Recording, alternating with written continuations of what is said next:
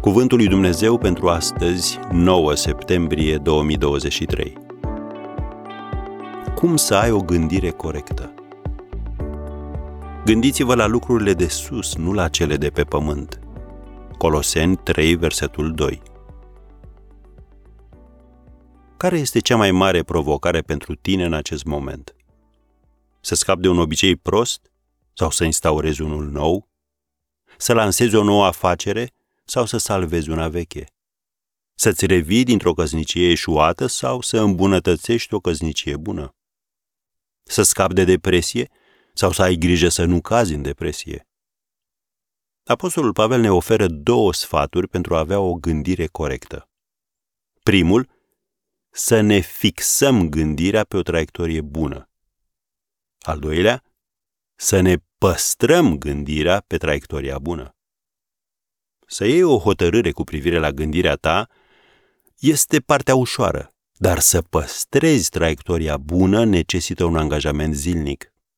Oricine poate începe, dar pe parcurs vei avea nevoie de o inimă și de o voință puternice pentru a duce lucrurile la bun sfârșit. Iar Biblia ne spune cum. De exemplu, în Evrei 12, versetele 2 și 3.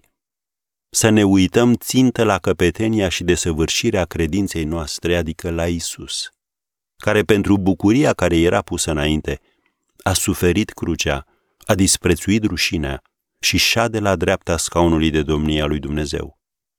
Uitați-vă dar cu luare aminte la cel ce a suferit din partea păcătoșilor o împotrivire așa de mare față de sine, pentru ca nu cumva să vă pierdeți inima și să cădeți de oboseală în sufletele voastre.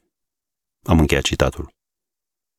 Cuvântul suflet poate fi tradus prin sentimente și emoții.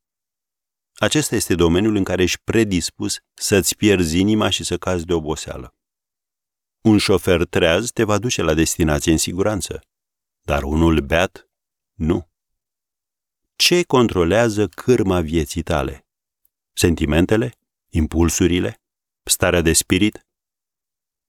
Iată două extrase din Scriptură care îți pot schimba viața. Primul, 2 Corinteni 10, versetul 5.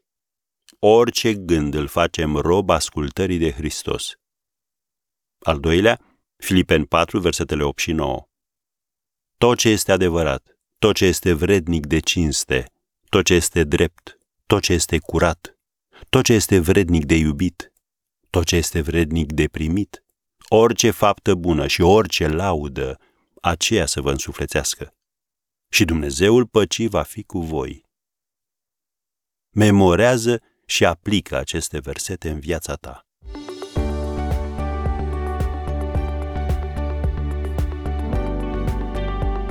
Ați ascultat Cuvântul lui Dumnezeu pentru astăzi, rubrica realizată în colaborare cu Fundația SER România.